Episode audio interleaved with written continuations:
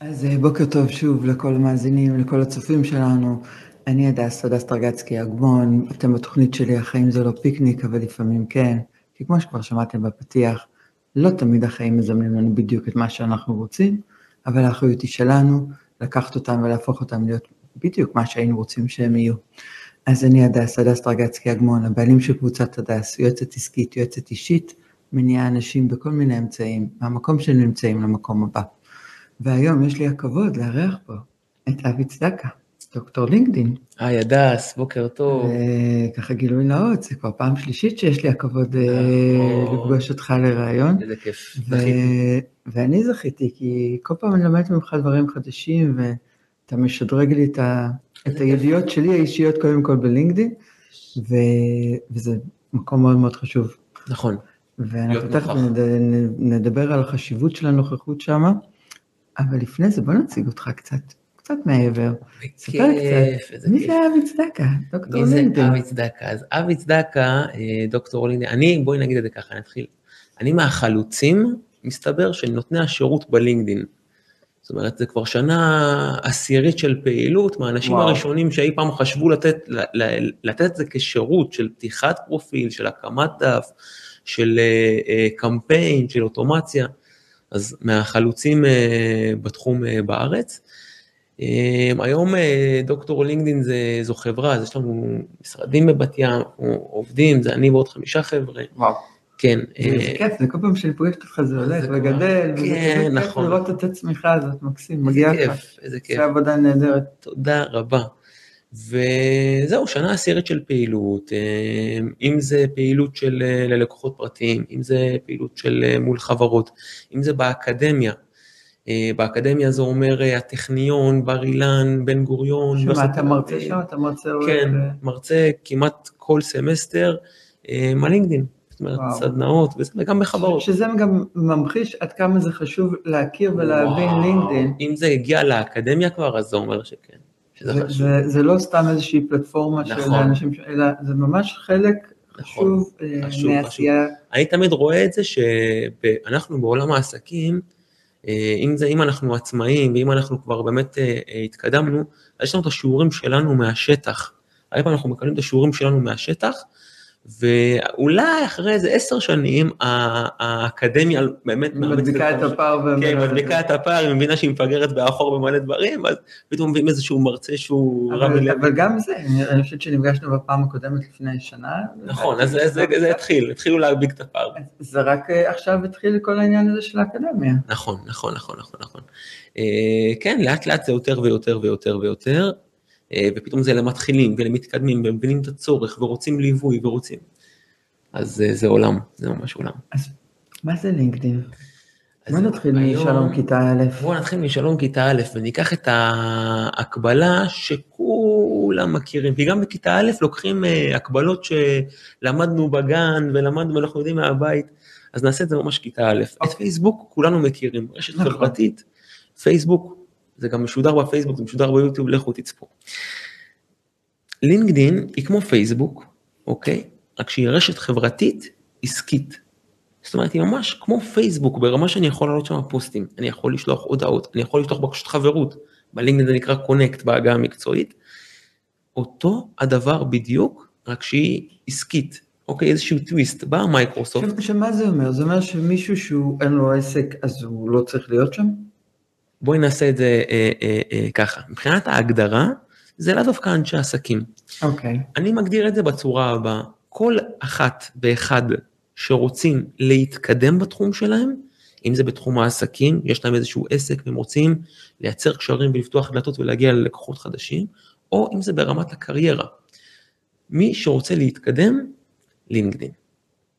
כי א', פרופיל לינקדאין, אנחנו לא נדבר על טיפים וזה, כי אנחנו נגיע, יש לנו פה... אבל נגיע, אבל אמרנו טיפים זה... מבינים מה זה חומר אחד. רגע, יש לנו פה, רגע, הנה נראה, דף שלם של שאלות, רואים את זה, של שאלות טכניות, שלי עולים מהשטח, ואני רוצה תשובות. תקשיבי, עד עשת מקצוענית, אני כל פעם שאני מגיע, שאלות, הכל מסודר, מתוקתק, אין דברים כאלה, אני מתארח אצל אנשים, זה טופ של הטופ. אז ככה, פרופיל לינקדאין הוא למעשה קודם כל כרטיס ביקור, זאת אומרת, בן אדם שאומר, רגע, אני רוצה איזושהי נוכחות מכבדת, אני רוצה איזשהו ייצוג במקום מקצועי שלמעשה כל עמי ועמי נמצאים שם, זאת אומרת, כל הדרגים הניהוליים של החברות, כל המנהלות משאבי אנוש, כל המנכ"לים הנחשבים, כל האנשים בתפקידי מפתח, אני רוצה ייצוג מקצועי במקום שכל עמי ועמי נמצאים שם, אז זה מתחיל למעשה מאותו כרטיס ביקור, זה ההתחלה, אנחנו עוד לא מדברים על פעילות, אנחנו עוד לא מדברים על תוכן, אנחנו עוד לא מדברים על איך לגשת, לפנות, אנחנו מדברים כרגע על פשוט כרטיס ביקור, להיות מישהו במקום הזה, שכולם נמצאים שם, וכולם נמצאים שם. כל העמי והעמי, מבחינת חברות, מבחינת גם עסקים. דרגי ניהול, כל הדרגים המשמעותיים והחשובים. נכון, נכון, נכון, נכון. עכשיו, קצת מבחינת מספרים, כי אנשים באים להם ואומרים, תשמע, אנחנו יודעים שלינקדאין, למשל אני הייתי בארצות הברית, הייתי באירופה, אז אני יודע ששם הלינקדאין הוא כמו פייסבוק ממש, כאילו, כל אחד יש את האפליקציה של פייסבוק, והאפליקציה של לינקדאין, וכולם נכנסים וזה ברגיל אצלם. פה בארץ אנשים אומרים לי, אבי, כמה זה תפס? כי אנשים לא יודעים, לינקדאין היא קיימת מ-2003, סוף 2003, פייסבוק מ-2007, לינקדאין מ-2003. זאת אומרת, היא הקדימה אותה בצורה משמעותית. משמעותית, רק שהיה לה קונספט אחר, כן? ומה שקרה, זה שאנשים, אוקיי, ידעו, בואי נגיד, ישראלים כבר התחילו להבין ב-2007, כשיש כבר דבר כזה לינקדאין, 2008, 9, 10, 11, התחילו להבין, רק שאמרו, טוב, זה לא בשבילנו, ונוצר איזשהו פער כזה. אז אנשים אומרים, כמה זה תפס בארץ? כמה באמת ישראלים יש להם לינקדאין? אני עשיתי אתמול לבדיקה. 2.3 מיליון ישראלים. 2.3 מיליון ישראלים, זה מלא. נמצאים בלינקדאין. נמצאים בלינקדאין. עכשיו מישהו יגיד לי, כן, בסדר, רק שיש להם פרופיל, והם לא נכנסים אליו, אז בואי שימי לב לנתון הבא. כי אגב, זה נכון, יש המון שפתחו פרופיל, וזהו... כי אמרו להם שזה חשוב. מאז שכחו את הסיסמה שלהם, אני פוגש, אני מעביר הרצאות הרבה, אז אני פוגש, שומע את זה הרבה. 1.7 מיליון ישראלים נכנסים לפחות פעם אחת ביום, בין אם זה מהאפליקציה, בין אם זה מהדסקטופ, כולל שישי, כולל שבת, אדס. 1.7 מיליון ישראלים נכנסים לפחות פעם אחת ביום ללינקדאין. זה מטורף. זה מטורף. עכשיו אני רוצה לשאול שאלה, שבואי נשאיר אותה ככה, כמו, שתהיה לנו רגע באוויר, ואני רוצה שבאמת שלא נענה מהמותן, ממש שהיא תהיה נוכחת השאלה הזו. למה פייסבוק למשל עובדת לעסקים? למה אינסטגרם למשל עובדת בעסקים? למה? מה הסיבה? כי הן עובדות, אנחנו יודעים שהן עובדות. באדם פותח דף פייסבוק, באדם עכשיו מתחיל להריץ פעילות באינסטגרם, עובד לו, אנחנו רואים עסקים, אנשים שעובדים, אנחנו רואים אנשים שנפתחים להם דלתות בפייסבוק, באינסטגרם, בטיקטוק. למה זה עובד? למה זה עובד? כי כולם שם. מלא אנשים. יש שם מלא אנשים. משהו צריך לקרות, כי אם אתה נחשף לכל כך הרבה אנשים. בדיוק. וכמה סתם מהסקרנות, אם 1.7 נכנסים ללינקדאין, לפחות פעם ביום, כמה לפייסבוק, אתה יודע? נכון. פייסבוק זה פי כמה וכמה, האמת. אם אני זוכר נכון, אני פשוט בדקתי בסוף 2022, הנתונים מבחינת פייסבוק זה יותר מ-6 מיליון אנשים שיש להם פייסבוק, צריך גם פה להגיד,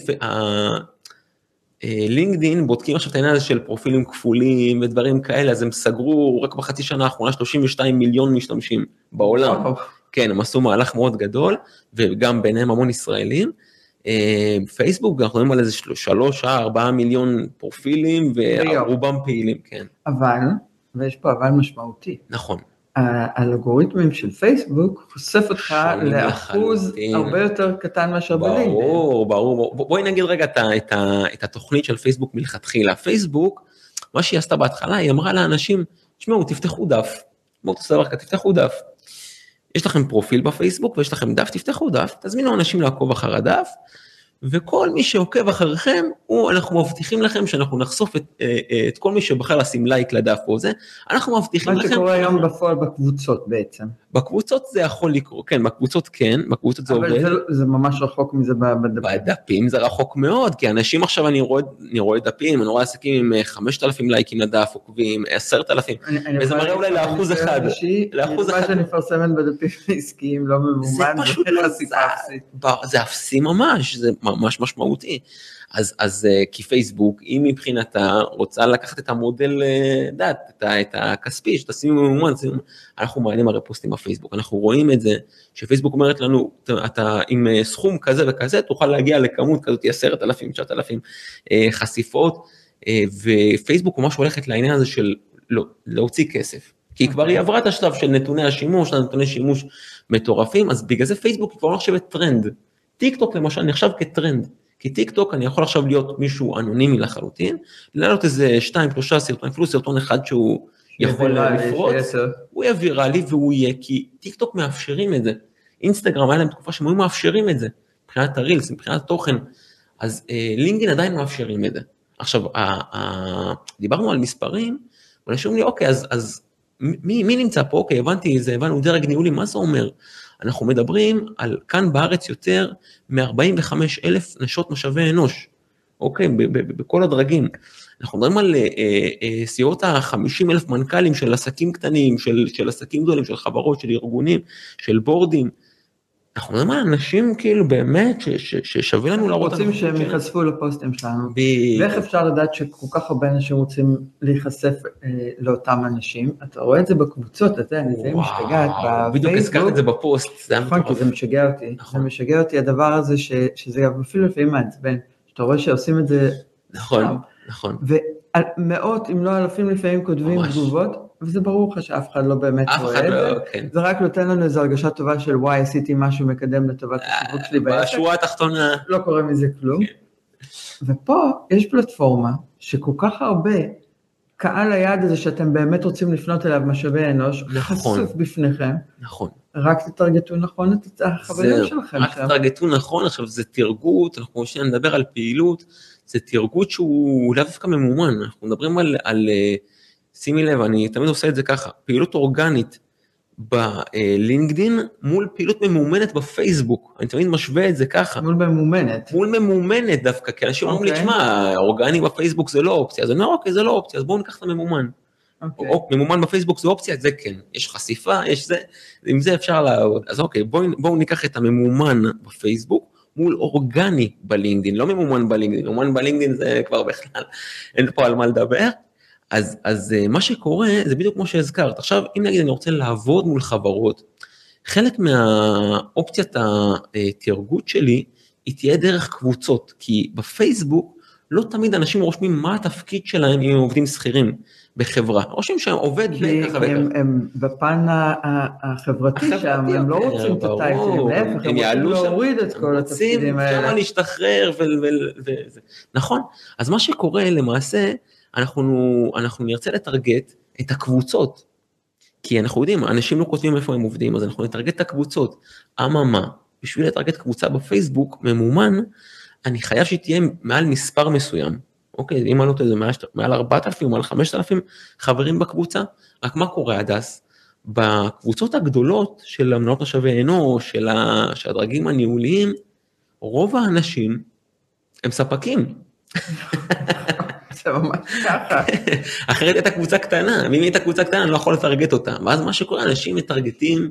במקום המאוד לא נכון, בעצם הם אפילו עושים, בעיניי זה חרב פיפיות, כי מה הם עושים, הם בעצם חושפים את מי שהם, את מה שהם, את הדרך שהם למתחרים שלהם, הם בעצם מביאים על מגש של כסף, בוא תראה מה אני עושה ואיך אני מציג, אתה אולי יכול לקחת מתובנות ויכול זה, אז זה לגמרי, ואז באים ללקוחות ואומרים לי, אבי זה הביא חשיפה, זה הביא חשיפה, הנה עשיתי ממומן, השאלה איזה חשיפה ומי נחשף, אז זה כבר שאלה מאוד. עכשיו, אם אנחנו נאמר רגע על אורגני בלינקדאין, אוקיי, אורגני בלינקדאין, זה מעניין, כי אם אני מדבר על אורגני בלינקדאין, אני קודם כל, כמו שאני בונה פרופיל עם מטרה מסוימת, וכן, אנחנו נבנה פרופיל בלינקדאין עם מטרה, אנחנו נדע את מה אנחנו מזכירים, את מה אנחנו נשווק יותר, את מה אנחנו עושים את תורס רק. לעומק של הדברים, כי זה מאוד חשוב בעיניי לדעת מה באמת התוכן שכדאי להעלות. זהו. אבל זה אנחנו תכף נדבר, אז אני סליחה שקטעתי אותך. אז זהו, אם אנחנו בונים את פרופיל הלינקדאין עם מטרה מסוימת, וכן, הוא חייב להיות עם מטרה מסוימת, כי אף אחד לא נכנס ללינקדאין, כי אם שם הם לא. אנחנו מסכימים על זה, נכון? אף אחד לא נכנס ללינקדאין שם, אם עכשיו משם הם לא. למרות שאני רוצה להגיד לך ש... יש תוכן בלינקדאין. שמאוד השתנה העניין הזה, שהיום יש המון ערך ותוכן משמעותי, נכון, בלינקדאין. נכון, אני מסכים איתך. זאת אומרת, זה כן הפך לפלטפורמה שכיף לי לפעמים לשוטט בה, סתם לצרוך ידע, אפילו ידע קצת יותר מעניין מאשר... חד משמעית, תובנות וממש, כן, כן, מבחינת תוכן, חשוב מאוד להגיד, אנשים כבר לא נכנסים ללינקדאין, כי הם נזכרו שיש להם פרופיל לינקדאין, או כי קיבלו התראות, או כי... עכשיו הם חושבים, רגע, אני אחפש עבודה או לא. אנשים נכנסים ללינקדאין בין היתר, גם בשביל לצרוך תוכן שהם לא יכולים לצרוך בשום מקום אחר. זאת אומרת, זה קורה. אנשים נכנסים ללינקדאין בשביל לצרוך תוכן, בשביל לתת ערך, בשביל לצרוך חיבורים, זה משהו שקורה בסיס יומי. עכשיו, שוב, אם אנחנו רגע נצא לבנות את רשת הקשרים שלנו, אנחנו נבנה אותה גם עם מטרה מסוימת. כן, אם יש לנו בקשת קונקט, בקשת חברות נכנסות, נאשר, כל עוד באמת מדובר באנשים ישראלים, מה שכן, מכאן, מאיזושהי נקודה והלאה, הפוקוס של החיבורים שאנחנו נשלח, שאנחנו נעשה, זה יהיה פוקוס על אנשים רלוונטיים בשבילנו, לאותה נקודה שאנחנו נמצאים בה עכשיו. זאת אומרת שאם אני עכשיו אומר, רגע, אני רוצה ליצור קשרים עם חברות. עכשיו, אם אני רגע רוצה לעשות את זה שנייה בפייסבוק, אוקיי, או באינסטגרם לצורך העניין, אינסטגרם טוב, זה קצת יותר מסובך, בואי נגיד בפייסבוק. בפייסבוק שאני רוצה ליצור קשר עם חברה, ואני לא יודע מי עובד שמה, אני יכול למצוא את הדף של החברה. אוקיי, גם לאינטל יש דף חברה בפייסבוק. יש דף בפייסבוק. אבל אין פה כלום חוץ ממה ש... העניין לא, תראי, יש להם תוכן. העניין הוא, אם אני עכשיו רוצה למכור לאינטל, או סתם למכור לחברה, אני אפנה לדף, למי אני אגיע? מי יענה לי? איש המדיה. איש המדיה, שירות לקוחות, ממש לא המנכ"ל, כאילו, נכון, כאילו, לא, זה עכשיו, פוסט שוב, זה תקשורת מול דף. בלינקדאין אני גם יכול להיכנס לדפים, ובלינקדאין אני יכול לסמן את האפשרות של אנשים, זאת אומרת, אני יכול לראות פוסטים, וגם את כל מי שסימן שהוא עובד באותה חברה.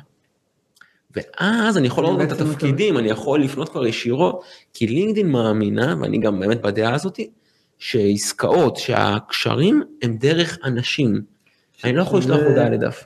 שזה המהות בעולם העסקים, ובטח בשנת 23. לגמרי. עסקים עושים עם אנשים, והכל אישי.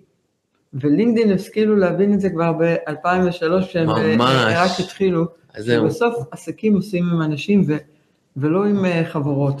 בדיוק, בדיוק. שתדעי לך, שלינקדאין התחילה ב-2003, אז זה היה סוף 2003, היא הייתה מוגדרת כרשת עסקית, ולא היו שם אפילו פוסטים, אדס.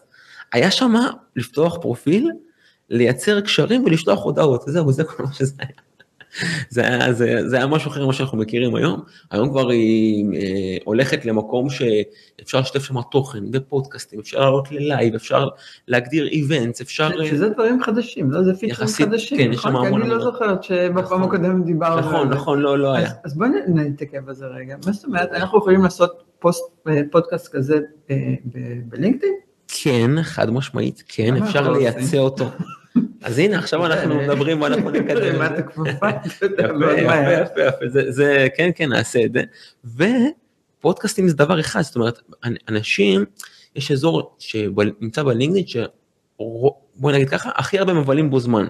זה לא הפיד, יש הרבה אנשים שנמצאים בפיד, או בהתראות. לינקדאין הבינה שרוב האנשים מבלים באזור שנקרא My Network, אדס. זה האזור שבשביל ליצור את החיבורים. אנשים מבלים שם הכי הרבה זמן. אז למעשה מה... מה זה אומר? תקח אותי רגע, לטובת מי שלא מכיר לינקדאין, תאר לי את המשמעות של מה שאמרת עכשיו. יפה. יש, כל מי שיכנס ללינקדאין, בין אם זה מהאפליקציה, בין אם זה מהדסקטופ, הוא ייחשף לדבר הבא. יש אזור של התראות, יש אזור של פוסטים, יש אזור שאני יכול להיכנס שהוא כולו, או נמנהל את ההודעות שלי, את המסג'ינג שלי בלינקדאין, ויש אזור שהוא נקרא My Network. זה אזור שאני אבוא אליו, אם אחד, אני ארצה לראות מי נמצא אצלי ברשת הקשרים, זה דבר אחד, שם אני יכול להחליט את מי אני מסיר או משאיר וכו', או שאני יכול לראות מי שלח לי בקשת חברות, למי אני שלחתי, אני יכול גם לראות במעקב אחר, מי אני שלחתי, הזמנות למעקב וכו', ואני יכול לראות את ההמלצות של לינקדאין, לגבי חיבורים בשבילי, על סמך מה שאני כתבתי, ועל סמך הפעילות שלי. זאת אומרת, אם אני עכשיו, לינקדאין מזהה, שאני יוצר עכשיו חיבורים עם דעות משאבי אנוש, או שאני בכוונה מגיב לפוסטים של מנכ"לים. לינקדאין מזהה את הדפוסי התנהגות שלנו. ולמעשה, מה שהיא רוצה, היא רוצה לגרום לנו להישאר יותר בפלטפורמה. כל פלטפורמה זה ככה. פייסבוק תציע לנו ממומן כזה, יוטיוב תראה לנו צפו גם בכאלה. כל פלטפורמה זה השאיפה שלנו. זה המהות, מזה מתפרנסים, מהזמן שלנו שם. נכון, ואז לינקדאין החליטה לפני, בסוף 2021, שהיא מכניסה לשם עוד דברים. היא אמרה, רגע, אנשים מבלים פה הרבה זמן, בואו נציע להם, גם לעקוב, בהמשך זה גם, הכניס שם גם את הפודקאסטים, בואו נציע להם להצטרף לאירועים, אז מי שפותח איבנט, זה יופיע שם. בואו נציע להם להצטרף לניוזלטרים, אז מי שפותח ניוזלטר, זה מתפרסם שם. בואו נציע להם לעקוב אחרי פודקאסטים, אז פודקאסטים זה שם. בואו נציע להם לעקוב אחרי דפים, אז דפים זה שם. זה ממש מזכיר את כל המוצרים האלה לפני הקופה. בול, בדיוק. כל השם הזה צוואר בקבוק, פשוט תעמיס שם דברים, ובכלל אנשים נכנסים שם בשביל ליצור קשרים, ולינקדאין מעמיסה שם את כל הדברים, אז כל מי שרואה, כל מי שנכנס לשם, תלחצו רק על דבר אחד, על קונקט. איפה שאתם רואים על הכפתור רשום קונקט, זה מה שמעניין אותנו. כי בדרך כלל אנשים לא ייכנסו ללינקדאין בשביל להירשם. כשאנחנו לוחצים על קונקט, בעצם אנחנו מציעים למישהו בבקשת חברות. קונקט זה להציע למישהו להיות חבר שלנו בלינקדאין. עכשיו, יש הבדל, למה אני מכוון למה את המילה קונקט? יש הבדל מהותי בין קונקט בלינקדאין לבין פולו, אדס. קונקט, זה אומר שיש פה דו-סטריות לחלוטין. זה כמו שאנחנו מכירים בפייסבוק, אוקיי, חברים, אם אני מעלה פוסט, והאדם רואה, אם הוא מעלה פוסט, אני רואה, אני יכול לשלוח לו, אנחנו יכולים לתקשר. יש הדדיות לחלוטין. Follow, אם מישהו לחץ לי follow, ואתם תראו, מי שייכנס ל-My Network יראה את ה-follow הזה. לא ללחוץ על follow בחיים, אנשים שנכנסים לה לפרופיל, אל תלחצו על follow אף פעם. אל תלחצו. זה מופיע אצלי קודם כל ה-follow. זה לא מעניין, תלחצו כל רגע. כן. מה זה follow? לא, אני מקווה שגם המאזינים יודעים. פולו זה עוקב. נכון, שזה חד סטרי לחלוטין. זה אומר שרק אני עוקבת אחריו. נכון, רק את רואה את הפרוצים שהוא מעלה. זה כמו באינסטגרם, שאנחנו, כל מיני הבנות שלי אומרות לי, אז לא, רגע, זה אפילו יותר גרוע באינסטגרם. את לא צריכה להציע מלא חברויות ועוקבים, את צריכה שיעקבו אחרייך. נכון. אז גם פה זה אותו... גם פה, רק שפה זה אפילו יותר גרוע מאינסטגרם, כי באינסטגרם, ברגע שאני שם למישהו עוקב, אני גם יכול לשלוח לו הודעה באינסטגרם. הוא יראה את זה כנראה ב-requested, בבקשות להודעות. שאולי כן, רק שאני עדיין יכול. אוקיי, אפילו אם אני מתייג בסטורי, אז זה הופיע כן כהתראה רגילה לכל דבר בעניין זה באינסטגרם. בלינקדאין, כאשר אני עושה follow, הוא רואה את ההתראה של ה-follow, רק אם באמת עוד כמה אנשים עשו follow, ושמה... שם קודם כל אין סטוריז, כאילו בלינקדאין, יש סטורי שאנחנו נדבר על זה בהמשך, שהוא משהו סטטי כזה, זה לא משהו שנעלם אחרי 24 שעות. ולמעשה אני לא יכול לשלוח הודעה, הדס, מה עשיתי בזה? כלום. לא עשיתי בזה כלום, זאת אומרת רק אם... וגם אם נחזור טיפה אחורה, אמרנו, בסוף הכל אישי, ואנחנו, יש הדדיות. אז אנחנו פספסים את כל ה... אומרים לו, תקשיב, אני רוצה לצפות בך, תצפה גם בי. בדיוק. אז יש פה הדדיות, יש פה משהו יותר אישי, יותר אינטימי, שיכול להוליד איזשהו עסקה, איזשהו משהו חדש. מדויק, ואני אומר, ובפולו אין לנו את הדבר הזה, בפולו אין לנו את הדבר הזה. אין להם, כן, אנחנו באמת סקרנים לעקוב אחרי הבן אדם, ומה שהשנים שלו, שאנחנו רוצים לדעת אותו. כן, כן, כן, כן, כן, בדיוק. עכשיו, תראי, יש פה איזה עניין, זה לוקח אותי ישר, וזה גם ככה ממש מזכיר לי את הפייסבוק, זה לוקח אותי ישר לדבר הזה של המגבלה של החברים. הרבה חבר'ה בלינקדאין, הם למעשה מתעדפים את כפתור הפולו, הם הולכים פשוט להגדרות, ואומרים ללינקדאין, שמה, אל תראה לאנשים את הקונקט ישר, תראה להם קודם כל את הפולו. שיעשו פולו לנו. שיעשו פולו, יש כאלה שעושים את זה, אני לא אומרת מה אנחנו... אני אמת שמישהי פעם אמרה לי, זה שיש לך... ככה וככה עוקבים. יש לי היום 8,000 ומשהו. זה מטורף. בלינקדאין, שזה באמת יפה בשנה וקצת. זה מדהים ממש, נכון, נכון. מאוד. אז היא אמרה לי, זה לא שווה כלום, הקונקטי, את צריכה פולו ככה. לא, אז בואו נגיד דבר כזה, שנייה. קודם כל היא לא דייקה. אנחנו נדבר שנייה על תוכן ואלגוריתם חשיפה במספרים, ואנשים פה, מי שיושב ייפול מהכיסא, ואז ככה, כל קונקט, עד אז כל קונקט הוא פולוור, אלא אם כן הוא עשה unfollow. אני אגיד את זה שוב, כל קונקט, זה משפט מאוד מאוד חשוב, משפט מאוד חשוב בלינקדאין, זאת אומרת, אם אני רוצה עוקבים, אני כן אשלח בקשות קונקט, פשוט העוקבים האלה, אני אוטומטית גם עוקב אחריהם, ובלינקדאין אי אפשר לראות את הקורלציה של כמה אחרי כמה אנשים אני עוקב, יכולים אולי, את הקורלציה של כמה עוקבים יש לי, באינסטגרם, דעת, ישר נכנסים, ככה וככה עוקבים, עוקב אחרי ככה וככה. אוטומטית, זה בטופ של הטופ, דעת, בכניסה של הפרופיל. בלינקדאין, אנשים אומרים, כמה עוקבים יש לי. שזה מה שחשוב. זה גם חשוב, זה גם חשוב, כן, זה אני רוצה... רגע, אבל הקונקטים הם followers. הקונקטים הם followers, רק מה? אז בעצם, זה ברגע שכתוב לי, נניח, שלי כתוב 8,000 ומשהו, 8,100, ראיתי הבוקר. כן. זה אומר, מה זה אומר? זה אומר, תראי, בדרך כלל, מהניסיון שלי, הרוב, לפחות 90% הם קונקשנס, שזה טוב, זה טוב, זאת אומרת שיש לך עכשיו גישה ל8,000 אנשים. נכון. וזה הדיבור. עכשיו, בפייסבוק אנחנו מכירים את זה, את בטוח מכירה את זה, אנחנו נמצאים גם בפייסבוק, ויש אנשים שמפעילו רושמים את זה בביו שלהם בפייסבוק, שאומרים, אני לא יכול לאשר אנשים, כי הגעתי למכסה. מכירה את זה? אבל זה לא נכון. זה לא נכון, אבל יש שטויות. מעל 5,000 יש לי... גם, לדעתי, אפילו אחד איזה 8,000 עוקבים, עוקבים, יפה, עכשיו. על 5,000. על 5,000, עכשיו זהו, בואו נעשה את זה. לא, זה נכון? זה נכון, זה נכון. עכשיו, בפייסבוק באמת יש מגבלה של 5,000 חברים, עוקבים אפשר, אין מגבלה לעוקבים, זה נכון גם לגבי הלינקדאין. רק מה, בפייסבוק המגבלה היא 5,000 חברים. בלינקדאין המגבלה היא 30,000 חברים, ועוקבים זה גם על האינסוף, אז יש איזשהו קטע כזה שאנשים, אני חוזר לקטע הזה של התיעדוף של הפולו מול הקונקט. האנשים באמת נכנסים להגדרות. הם לא בחרדה שיגמר להם המכסה. הם לא בחרדה. הם הרבה יותר ידידותים והם מאפשרים יותר חברים. הם מאפשרים, כן, ועדיין יש תופעה, ומאוד חשוב שחבר'ה הבינו את זה. זה לא בגלל שאי אפשר לשלוח להם בקשות קונקט, אפשר, ואפילו יש סיורות מאוד גבוהה שהם יאשרו, אוקיי, אנשים נכנסים אליי, אני אישית תיעדפתי את הכפתור של הפולו, לא בגלל שאני רוצה עוקבים, אלא פשוט אני רוצה שבן אדם ייכנס אליי קודם כל לפרופיל, שהוא יראה מה אני עושה, שלא ישלח פשוט סתם, יש תופעה כזאת.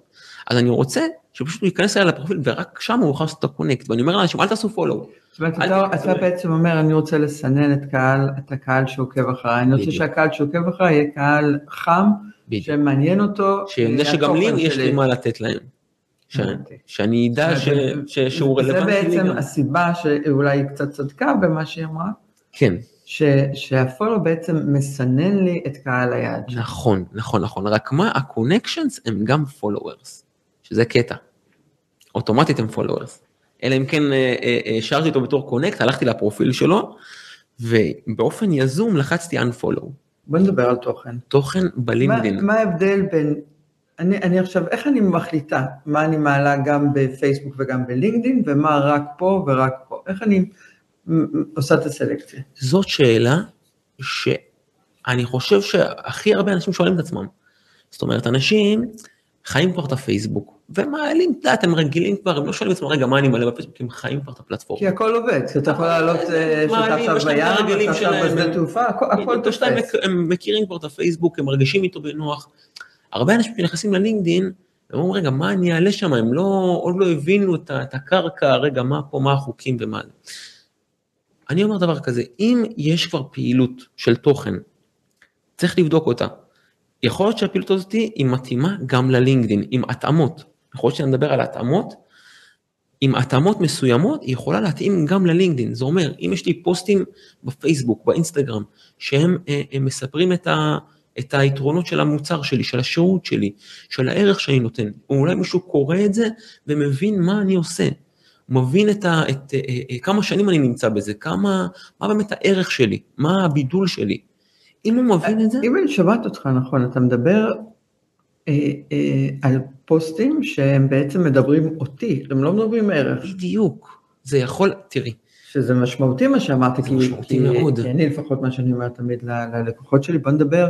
פחות אותנו, נכון. אלא יותר בוא נדבר את הערך שאתה מביא, בוא נהפוך אותך לאוטוריטה בתחום, בוא נהפוך אותך למקצוען בתחום. סופר חשוב, יש פה, זהו, ככה. אחד, יש אותנו זה חשוב. ערך, תוכן הוא המלך. אז מבחינתי, כשאני אומר על ערך, זה יכול להיות גם חיבור לזה, הרי למה אנחנו מעלים ערך? אנחנו מעלים ערך בשביל... להפוך להיות אוטוריטה. נכון, רק באיזושהי צורה, איך זה קורה? איך זה קורה? כאילו מה, זה קסם, העליתי ערך, אני הפכת אוטוריטה, יש פה איזשהו תהליך שהקורא עובר, שמי שנחשף לאותו תוכן, לערך שאנחנו מעלים, הוא עובר איזשהו תהליך, והתהליך הזה אומר, רגע, הוא עכשיו הביא לי ערך, אני התרשמתי מהערך שהיא העלתה, שהוא העלה, התרשמתי מזה, הוא בעיניי אוטוריטה, היה פה איזשהו תהליך. התהליך הזה הוא תהליך שאני יכול לעשות אותו גם בלינקדאין. אוקיי, עכשיו... ואיך הוא קורא בלינקדאין? אז זהו, בלינקדאין, תוכן בפני עצמו, זאת אומרת, יש פה, אני תמיד כשאני מדבר על תוכן, יש פה דברים שעושים גם במקביל, או מהלכים שמכינים את הקרקע. זה אומר שאין דבר כזה שאני עובד רק על תוכן, או רק על אסטרטגיית תוכן, בלי שאני עובד על הקשרים שלי. אני חייב תמיד לעבוד על הקשרים שלי, כי לפחות בהתחלה, מי שיחשף הכי הרבה לתוכן שלי, זה הקשרים, זה הקונקשנס שיש לי בלינקדאין. ולכן לא פחות חשוב, ממה אני מעלה, זה גם למי אני מעלה, למי אני מדבר. עכשיו, אני לא אומר לפתוח את הפוסט במנכלים. בוא נגיד ש-70%, אוקיי, בחרתי קונקט, ורובם מנהלי משאבי אנוש, ומנכלים וסמנכלים. אוקיי, הלכתי על הטופ. מעולה. אוקיי, אז איך אני מדברת אליהם? מה שונה בדיבור? איך אני פונה... אז זהו, יש פה שילוב של כמה אלמנטים. אחד, יהיה פה אלמנט מיתוגי, אני חושב אתעכב על כל אחד. יהיה פה אלמנט שהוא שיווקי, ויהיה פה אלמנט שהוא מחירתי. זה אומר שאם אני עכשיו בא, ומתחיל לייצר את התוכן שלי, אם אני אתחיל לדבר על ערך, ואני אתחיל לתת ערך, זה יהיה מיתוגי. זאת אומרת, זה ממצב את בעל הפוסט, מי שאלה את הפוסט, זה ממצב אותו, זה שם אותו בפוזישן כזה, של יותר מקצועי, זאת אומרת, של אוטוריטה בתחומו. זה יכול להיות ערך, כמובן בהתאם לשירות שהוא נותן. זה אחד. יש אלמנט שהוא שיווקי. אלמנט שיווקי זה יכול להיות אולי לספר על העשייה, לספר על פעילות. אנחנו למעשה זונחים קצת את הערך שאנחנו נותנים, שאנחנו מוציאים החוצה, ומספרים קצת על עצמנו. ויש את האלמנט המחירתי, אדס. אלמנט מחירתי בתוכן זה אלמנט של הצעה. זה הכי זול, הכי זה, רק שזה גם יכול לעבוד, ולפעמים גם זה צריך להציע, ולפעמים לעשות, אין דבר כזה, אנחנו יודעים מה זה ביזנס, צריך גם להציע, וצריך גם לעבור. בסוף צריך גם שזה יהיה מאוד פשוט, והם רק ילחצו ו... בדיוק, אז יש פה באמת שילוב של כמה אלמנטים. מכאן זה רק כמה אנחנו שמים דגש על המיתוג, כמה אנחנו שמים דגש על השיווק, כמה אנחנו שמים דגש על מחירה, מבחינת התוכן. ההמלצה היא, כן, ללכת על מיתוג, כן, לתת ערך, אנשים יתעכבו על הערך הזה, אנשים ירצו לשתף את זה, אנשים ירצו לקרוא מזה יותר, אנשים ירצו לדעת עלינו יותר, וזה למעשה יכול לתת לנו פניות והזדמנויות, ועכשיו נגיד מילה על החשיפה בלינקדאין. אוקיי. כי האלגוריתם החשיפה בלינקדאין, הוא לא עובד דווקא על לייקים ועל תגובות. יש מושג בלינקדאין שנקרא, dwell time, זאת אומרת, כמה זמן בן אדם יתעכב על התוכן שלי. זה גם נכון היום באינסטגרם, זה גם היום נכון בעוד מקומות, רק שבלינקדאין זה, הראשונים שהלכו עם זה הארדקור, זה לינקדאין, והפוטנציאל בלינקדאין, מבחינת החשיפה הוא יותר מאינסטגרם וכו'. מה זה אומר? זה אומר שאם אני עכשיו הולך על האלמנט של המיתוג, אני שם לעצמי מטרה להביא ערך, לאנשים שהתחברתי להם, להביא ערך, לתת להם ממש טיפים, לתת להם ממש תובנות ממה שאני עושה, בלי אלמנט מחירתי. בלי לצפות לכלום. בלי לצפות לכלום, אני בא לתת... שלוח את הידע שלי לעולם. בצורה אותנטית, בא את הידע שלי לעולם, וברגע שאני עושה את זה, אני יוצא מנקודת הנחה, שאם אני כתבתי את זה גם בצורה נורמלית, אנשים יתעכבו על זה, כי למעשה בן אדם בא, רואה פה ידע שהוא יכול לקחת לחיים שלו, זאת אומרת משהו או איזשהו, באמת משהו שהוא יכול ללמוד ממנו, ולא סתם איזושהי הצעה, באמת משהו שהוא יכול ללמוד ממנו. ברגע שבן אדם פוגש פוסט כזה, אדס, הוא לא ממשיך לדפדף. אוקיי, כן יגיב, לא יגיב, זה לא משנה, הוא לא ממשיך לדפדף. הוא מבחינתו מתעכב על זה, זה נקרא דואל, השעות מול התוכן. שלינקדאין מזהה דבר כזה, תפיץ. היא מבחינתה תפיץ את זה לעוד אנשים, זה גורם לעוד אנשים להישאר אצלי בפלטפורמה. זה משהו שגורם לאלגוריתמים להפיץ את זה יותר. בדיוק, לינקדאין אומרת, רגע, אתה גורם לאנשים להישאר אצלי יותר בפלטפורמה, תראה את זה לעוד אנשים, תראה, זה יכול להשאיר עוד אנשים בפלטפורמה. אני רוצה כמה שיותר אנשים שיתעכבו, שאחר כך ייצאו, שימשיכו לחשוב על זה, ולמעשה אנחנו יוצרים אינטרס של לינקדאין לעבוד בשבילנו. אף אחד לא רוצה לעבוד בשביל לינקדאין. אני מדבר עם אנשים על לבנות פרופיל, דברים לי, כמה עבודה שולח אותי לעבוד. אנחנו רוצים שלינקדאין יעבוד בשבילנו. זו המטרה, וזה חלק מהדרך. וואו. Yes. בעצם, אם אני שומעת לך נכון מה שאתה אומר, זה שלינקדאין מעודד. חד משמעית. תוכן עמוק, תוכן חשוב, תוכן עם ערך מוסף. נכון. וכמה שפחות מחירות. כמה שפחות, לא שמחירות את דבר רע, פשוט לא. היא מגדירה סטנדרט מסוים למחירות, היא אומרת, שמה, עכשיו בעל עסק, בוא תכבד את עצמך ותביא את עצמך באמת.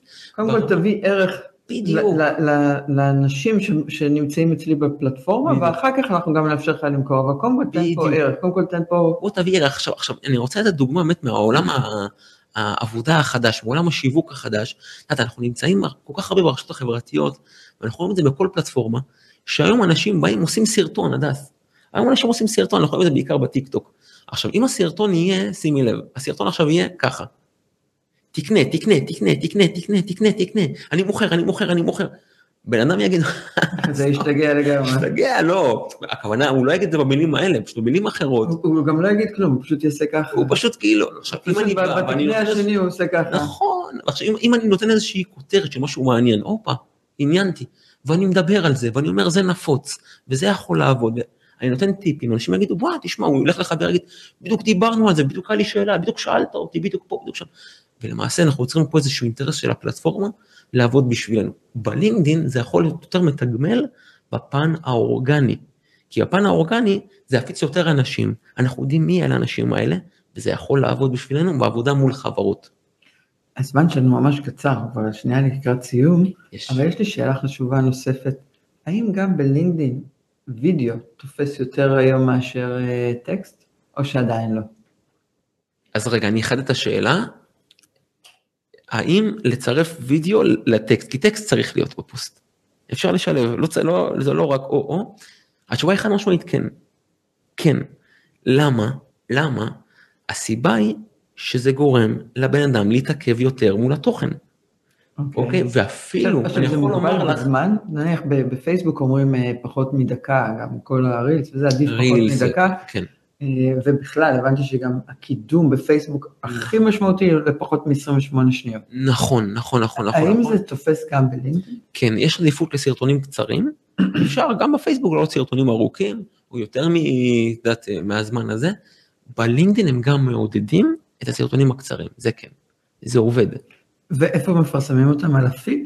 או שיש, כמו פה יש רילס וסטורי וכל מיני כאלה, או ש... אז רגע, אז בואו, ממש כאישר לנו, אנחנו לקראת סיום, ככה, יש סטורי בלינקדאין, היה תקופה שהיה סטורי, בדיוק אותו דבר כמו באינסטגרם, שאני יכול, שהוא נעלם אחרי 24 שעות, אני יכול להוסיף סטורי, על סטורי, על סטורי, ועל סטורי, שבאדם יכול ככה להגלול בין הסטוריז שהעליתי. היום אפשר לעלות רק סטורי אחד, של 30 שניות גג, והוא לא נעלם אחרי 24 שעות. זה כמו סרטון הקדמה כזה לפרופיל. אפשר להוסיף את זה רק דרך האפליקציה. נשאר כל הזמן.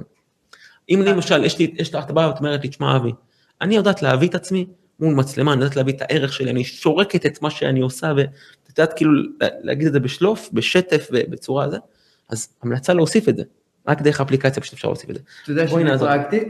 כן. נניח ואני לוקח את התוכנית שלנו הזאת, ואני גוזרת לנו סרטונים של 30 שניות. מעולה. להעלות אותם בסטורי הזה? אז זהו, יש אפשרות לבחור רק סטוריז אחד. אחד? אז מה שהייתי בוחר, הייתי בוחר את הפתיח. אחד קבוע והוא נשאר גם לתמיד. כן, לתמיד. אז הייתי בוחר משהו שהוא, שבמה שאפשר להתרשם. שמדבר את הפעילות שלי. בדיוק. שהוא חלק מהכרטיס ביקור שלו. נכון, כי זה נשאר סטטי שם. הבנתי. ואם אני גוזר את הסרטון שלנו לסרטונים קצרים, גם לשים אותו בפיד? בפיד כן, בפיד תראי, אנחנו גם על יותר שניות. תראי, בפיד... לא, בעצם פה לא חייב 30 שניות. אבל קצר. כן, כדי שזה יהיה קצר, כדי שזה יהיה... כמה זה קצר? קצר זה דקה, שתיים, חצי דקה, דקה, כן. לא יותר מדקה. לא, לא. לא מומלץ יותר מדקה. לא מומלץ יותר מדקה, אלא אם כן זה ממש משהו שהוא מההתחלה עד הסוף, אני סמוך ובטוח שזה יכול לרתק את ה... רק לדעת, אנחנו בפיד מתחרים מול אנשים כאילו כל אחד מעלה את התוכן שלו, כל אחד... אנחנו מנסים לתפוס את תשומת לב של האנשים, אז דיוק. נושא שככה דיברנו עליו גם בתוכנית הקודמת, ועדיין אני לא הצלחתי לפצח אותו, בפייסבוק אנשים לארג'ים בלייקים. וואו. אנשים מגיבים ולארג'ים וזה, ואנחנו בעצם ניזונים מהפידבק הזה, זה כיף לכולנו לקבל את ה... וואי, ראיתי ומצא חן בעיניי. בלינקדאין יש תחושה של כאילו סנוביות. אז זהו, אני אסביר לך. לא עושים לייקים. לא, כאילו, אין להם כן, זה משהו... כן, זה משהו מטורף. השתתפתי בכמה פאנלים במשך גם השנה האחרונה, בפאנלים של מדעי ההתנהגות ורשתות חברתיות וכאלה, ואז עלתה שם באמת הנקודה של לינקדאין. ועכשיו, תגיד, למה שלא מפרגנים בלינקדאין? מה זה צריך להיות? אז יש פה כמה דברים שחייבים לקחת בחשבון. אחד, בלינקדאין אנחנו לאו דווקא מתחברים על סמך היכרות אישית. זה נתון. זאת אומרת, בפייסבוק, אני אתחבר אולי על עצמך חברים משותפים, אולי בגלל תמונה של מישהי, של מישהו, בגלל איזה תפקיד. אולי בגלל גם שאנחנו חושפים המון מהחיים האישיים שלנו, אז אנשים כבר מרגישים קרובים, אינטימית אלינו, גם אם מעולם לא פגשנו אותם. נכון, ועכשיו, זה דבר אחד. דבר שני, מה קורה שאני מגיב בלינקדאין? מה קורה? אנשים חושבים על זה, מסתבר. שאני עכשיו רושם תגובה בלינקדאין, מישהו רואה את השם שלי, את התמונה שלי, יש את מה, בסדר, זה כמו הפייסבוק, ואת הטייטל הדס, מישהו בא אלה אומר לי, אני שם את עצמי בסכנה, שתגיד לי איזה סכנה זה, נכון שזה שטויות בסופו של דבר, אתם ילדים, רק שכן, אנשים אומרים, אני לא רוצה לרשום תגובה, שהיא תהיה לא מקצועית, אני לא רוצה לרשום תגובה, שהיא תהיה ככה וככה, וממש עושים את השיקולים האלה, ולמעשה, בשביל, הרבה עושים את זה, ולא כולם, כן, הרבה אנשים אומרים, רגע, אני לא מכיר, לא יודע מה, לא יודע איך זה ישפיע, אז, למעשה הם לא מגיבים. יש פה כזה, אולי נותנים לייק, אולי ממשיכים, אולי פה, אולי שם, שוב, זה שילוב של שני הדברים האלה, וזהו, רק שאני מבטיח לך, אנשים שמכירים אותם כבר, ושזה עובד, זה עובד, יש דוגמאות שזה עובד. אז מה אתה מציע? כן להגיב? אני מציע תמיד להגיב. אני מציע תמיד להגיב. תמיד להגיב, כי... ולפרגן, ו... אני אגיד לך למה, וזה לא דווקא בגלל מה שאנשים חושבים. אנשים, מישהו אומר לי, כן, בטח להגיב, אתה מראה נוכחות. זה הרבה יותר מזה. אני רוצה שאנחנו נבין את הפן המחשבתי מהעיניים של מי שאלה את הפוסט. מה הכוונה? עד אנחנו מייצרים תוכן. ואני אומר דבר כזה, אם בן אדם השקיע חצי דקה להעלות את הפוסט הזה, הוא משקיע הרבה יותר. הרבה יותר. אם זה בכתיבה, אם זה בקריאייטיב, אם זה, את יודעת, בן אדם אומר, רגע, פה אני אעשה רגע תיקון, פה על שגיאת הכתיב, פה... הוא משקיע את 5 דקות בפוסט, הוא משקיע יותר. אם הוא השקיע את 5 דקות האלה בפוסט, אכפת לו מה אנשים מגיבים. אכפת לו, כן, אכפת לו. וזה נכון גם לגבי הלינקדאין, זה נכון למנכ"ל הכי גדול, הדס. וזה נכון לדרג ניהולי. אם הוא השקיע את המספיק זמן, אכפת לו גם מה מגיבים, ועדת מה? אכפת לו גם מי מגיב. והוא ייכנס וירצה לדעת עוד על הבן אדם שהגיב. כי אם הבן אדם עכשיו אפילו יגיב, וואו, זה מעניין. וואו, זה מרתק, מנכ"ל, באמת, המנכ"ל של אינטל, מנכ"ל, ירצה לדעת מי... כולנו מלא אדם. זהו, דת, זה כמו חנפנות, רק ששוב, זה, אין, אף אחד לא חסין לזה. אז להגיב אותנטי. כן, לא להתפזר, כן. להגיב אותנטי, להגיב אמיתי, לא להגיב כמו ילדים, כי שוב, דיברנו על זה שיש כאלה שלא רוצים את זה, אז אני מבין, אל תגיבו כמו ילדים, רק תגיבו, תראו נוכחות, וממש תחשבו על זה ברמה של, מהעיניים של מי שאלה את התוכן, אכפת להם מה אתם חושבים על התוכן, אתם רוצים אחר כך בהמשך ליצור איתם איזושהי אינטראקציה, אתם יכולים לשלוח הודעה, שימי לב להודעה הבאה, בהמשך לפוסט שאהבתי ככה וככה, זה משנה את כלי המשחק, זה משנה את כלי המשחק, ואתה אומר, וואלה, אכפת לו. זה כיף, זה מרחיב את הלב. ממש. ואתה הכי אלוף בעולם בפרגונים. אתה לא יודע כמה אתה, כל פעם אני רואה את התגובות שלך על הפוסטים שלי, ואתה לא יודע כמה אני מחייכת, וזה מרחיב לי את הלב. איזה כיף, אין עלייך. כי אתה יודע לפרגן מכל הלב, ותמיד, ולא חוסך, וזה כיף מאוד. כיף. אז אל תפסיק, תמשיך לפרגן. תודה, ברור. וואי, תקשיב, אני תוכל לשבת איתך פה עוד שעות. עוד שעות. ממש, אני לא יודעים מה להגיד, אבל לא התחלנו. לא התחלנו את הדפים. לא התחלנו. זה הרעיון שעוד לא התחלתי. אז אנחנו חייבים לעשות עם זה. אולי נעשה פודקאסט בלעדים. נעשה איזה, כן. כן, זה רעיון. זה רעיון? זה רעיון. יאללה, בואי נעשה. יאללה, בואי נעשה פודקאסט. קדימה. קדימה. אני בעד. סגור. אז יצא מזה משהו. יאללה, תעקבו, מאזינים. תעקבו, ואנחנו נעדכן אתכם כשאנחנו נעשה את זה. נכון, נשתף. אנחנו ביצועיסטים, זה כדאי לכם. וואי, ביצועיסטים זאת המילה. אנחנו נעשה את זה. כן. אז אבי, לעונג כתמיד. תודה רבה. ברור לי שזה לא הפעם האחרונה שלנו פה ביחד. יש. אז אנחנו, זה רק תחילתה של ידידות מופלאה ברדיו הזה. תענוג. וראית איזה שדרוג, איך הסתדרג הזה, שלנו. ממש יפה פה, ממש יפה פה, כיף להיות כאן. לגמרי. אז המון תודה. ולכל הצופים ומאזינים שלנו, שתהיה שבת שלום, סוף שבוע מקסים, תעשו דברים נפלאים וטובים, תלכו עם הלב ושיהיה רק טוב. שבת שלום. שבת שלום. ביי ביי.